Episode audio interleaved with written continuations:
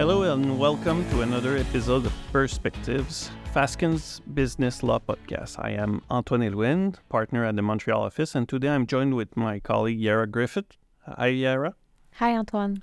Iara, also from our Montreal office, working. We're both working on the Charter of French Language, uh, and today we want to discuss the June first, 2023 uh, amendments that came into force. Uh, everybody heard about Bill 96 and the modification to the Charter of French Language, um, but mm, it's not everybody that knew that some provision came were coming into force one year later, uh, and that's where we are right now. And the first uh, topic we'll discuss are the changes affecting contracts of adhesion, uh, which came into force recently. First, I think we need to do some definition here. So, when we talk about the contract of adhesion, Iara, what are we talking about? Thanks, Antoine. So, a contract of adhesion is a contract in which uh, the essential provisions were imposed or drawn up by one of the parties or on that party's behalf or upon their instructions and were not negotiable. So, we can think of a website's terms and conditions, we can think of insurance contracts, well, most in- insurance contracts, or even an employment contract where uh, the worker or the employee was not able to negotiate essential provisions. So, the adhesion contract, um, we think a lot about consumer contracts, uh, especially the one online where the terms and services cannot be altered by uh, the adhering party. Um, once we have established a, a, contract is a contract of adhesion, um, what was the regime under the charter before June 1st, and, and what's different since then? Mm-hmm.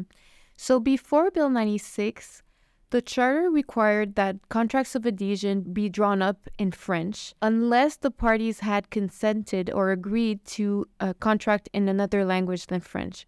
So, in practice, what what businesses would do is just include a language clause whereby the parties agree to, to contract in, in another language than French, but it defeated the purpose of the law because the clause wasn't negotiable and um, the parties were never really able to have the opportunity to contract in another language than English.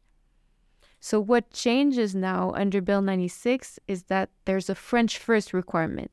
So even if you know that the adhering party will want to contract in English or in another language than French, um, the requirement now is to provide a French version first before the parties can agree to be bound by a version in another language. And how important it is for that French version, even if we know that the contract will be executed in English, how is it important that the uh, French version is really equivalent to the English version? Oh, it's it's paramount, Antoine, because uh, under the modified charter, if there is a discrepancy between the English and French version, the adhering party or the party who did not draft the contract or document can choose either version according to their interests. What if this requirement not to provide the French uh, version is provided in case of an adhesion contract. So it's not provided. The contract is, for example, in English, it's executed.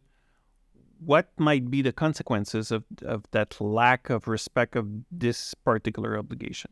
So, failure to comply with this requirement uh, can cause the nullity of the contract. Mm? So, before uh, Bill 96, it was not possible to um, to ask that the contract be canceled or annulled. But with Bill 96, uh, what changes that an adhering party can ask that the contract be canceled without proving injury. If um, the adhering party does not want to cancel the contract in its entirety, uh, is there any alternative for that person to um, take benefit of that failure to provide the French version. Yes. So a party can also ask that their obligations be reduced instead of asking that the contract be canceled. So they have a series of new remedies. Uh, they can even also uh, invoke that a clause is uh, unenforceable upon them uh, because it was only provided in English. Um, and Antoine, I just wanted to circle back on the requirements because it will not apply to any contract of adhesions. There are some limited exceptions. For example, um, a borrowing agreement, a contract uh, whose object is the management of financial risks. I'm not going to list them all, uh, but uh, there's also an exception for certain insurance contracts which do not have a French equivalent in Quebec, uh, come from outside Quebec, or are, are not wide, widely used in Quebec. And um, last year we discussed the employment contract, who has very similar provision but different ones. So uh, they're not covered by the same section of the charter. Um, you know, contract of adhesion. We said earlier that consumer contracts were really often qualify as contract of adhesion. Um, I want now to discuss to the change of the Consumer Protection Act. Um, you know, we we had a lot of discussion about the modification to the Charter of French Language or the Charter of Rights or the Constitutional Act, but there are other legislation, the, the Civil Code of Quebec, but the Consumer Protection Act also is modified by Bill 96, and there are specific provisions that came into force on, in, on June 1st, 2023. Uh, what are they? The Consumer Protection Act now requires that consumer contracts, which have to be in writing by law, be provided in French first to the consumer. So it's a very similar rule to that of the the Charter of French Language for contracts of adhesion, but you have the the the, the equivalent for consumer contracts that have to be in writing. Does this new obligation brings additional remedy to the consumer uh, on top of what we discussed on the Charter of French Language? Absolutely, Antoine. Um, because as some of you may know, the Consumer Protection Act is very favorable towards consumers. Uh, there is a very important regime for um, damages, including punitive damages. Speaking of other legislation uh, that were modified by Bill 96, we have the Act respecting the legal publicity of enterprises that was modified as well. Uh, can you explain what's the French component to that legislation that came into force and that will uh, require uh, many enterprises to change uh, the way they do their declaration every year? Yes, Antoine. So, Bill 96 modified the Act respecting the legal publicity of enterprises to require that enterprises um, that are subject to this Act and employ 5 to 49 employees in Quebec declare the proportion of their employees who are not capable of communicating in French. So, just to clarify, this requirement applies to enterprises with at least five employees, but that are not subject to Francization requirements. So, starting at 50 employees or more, other requirements apply under the charter. An enterprise must register with the OQLF and start uh, the, its Francization process. But until then, so for uh, enterprises with 5 to 49, um, these businesses must declare the proportion of their employees that are who are not capable of communicating in French, and that is done um, um, as part of their annual declaration or um, mise à jour courante with the registraire des entreprises. So the and that threshold in two years will be reduced to 24 employees because every uh, enterprises with 25 employees and more will now be subject to francization requirements. So, so just so everybody understands, in practice, what it changed is an additional question in the declaration. So let's say we have 10 employees, two of them uh, are not able to communicate in French, then the answer will be 20%, right? Exactly. And this information will be public. The purpose of this change is is intended to help the government determine um, what enterprises are going to be offered free French courses. So that that's going to help Francization Quebec to allocate their resources in order to train employees in uh, their French language capacity. The last topic, but a very important one, uh, is is related to the changes affecting the civil administration, and and therefore all the parties that contract with it. First, a question of definition. When we are referring to civil administration, what are we talking about? The Charter offers a broad definition of civil administration in its uh, Schedule 1, but in short, the civil administration includes the government, government departments, government bodies, municipal bodies, school bodies, uh, bodies in the health and social services network, um, and the rest are in Schedule 1. Um, what is the paramount principle that comes into force on June 1st, 2023, that affects the civil, civil administration?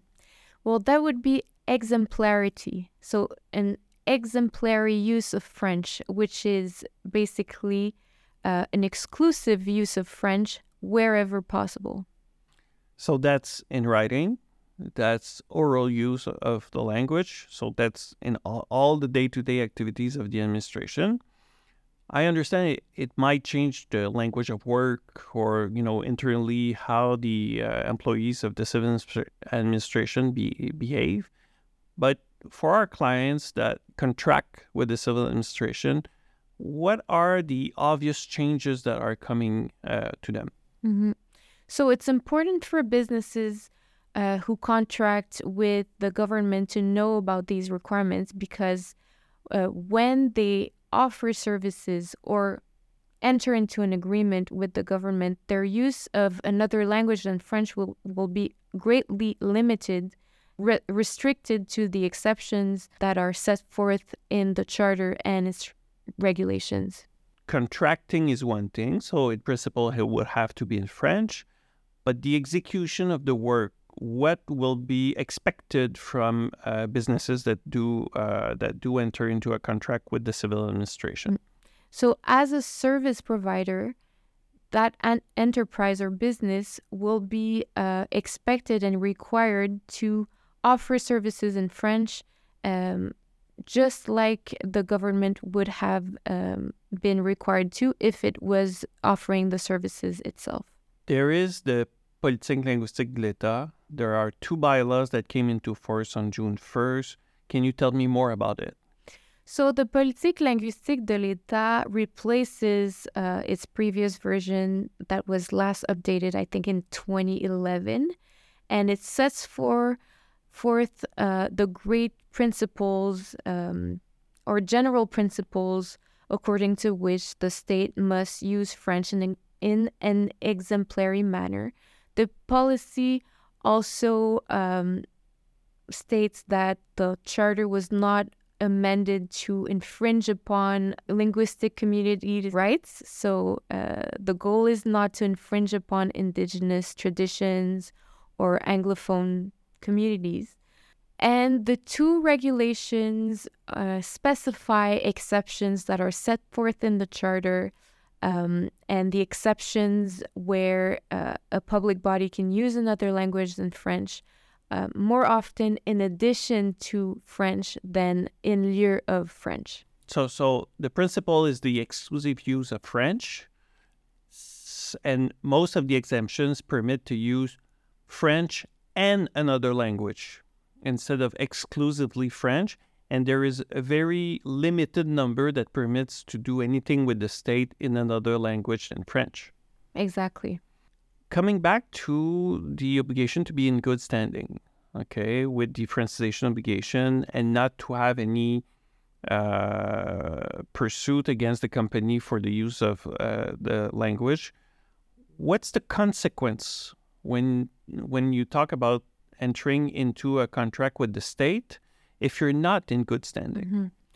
So, Antoine, before Bill 96, the Politique linguistique de l'État already stated that the government shouldn't enter into agreements with uh, businesses that are subject to francization requirements and that are in bad standing um, uh, with regard to these obligations.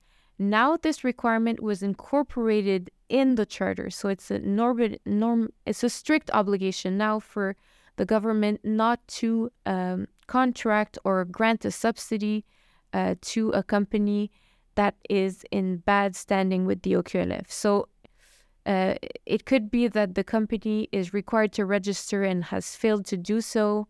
It could be that the company has not um, put in place a francization program where the OQLF had ordered it to do so.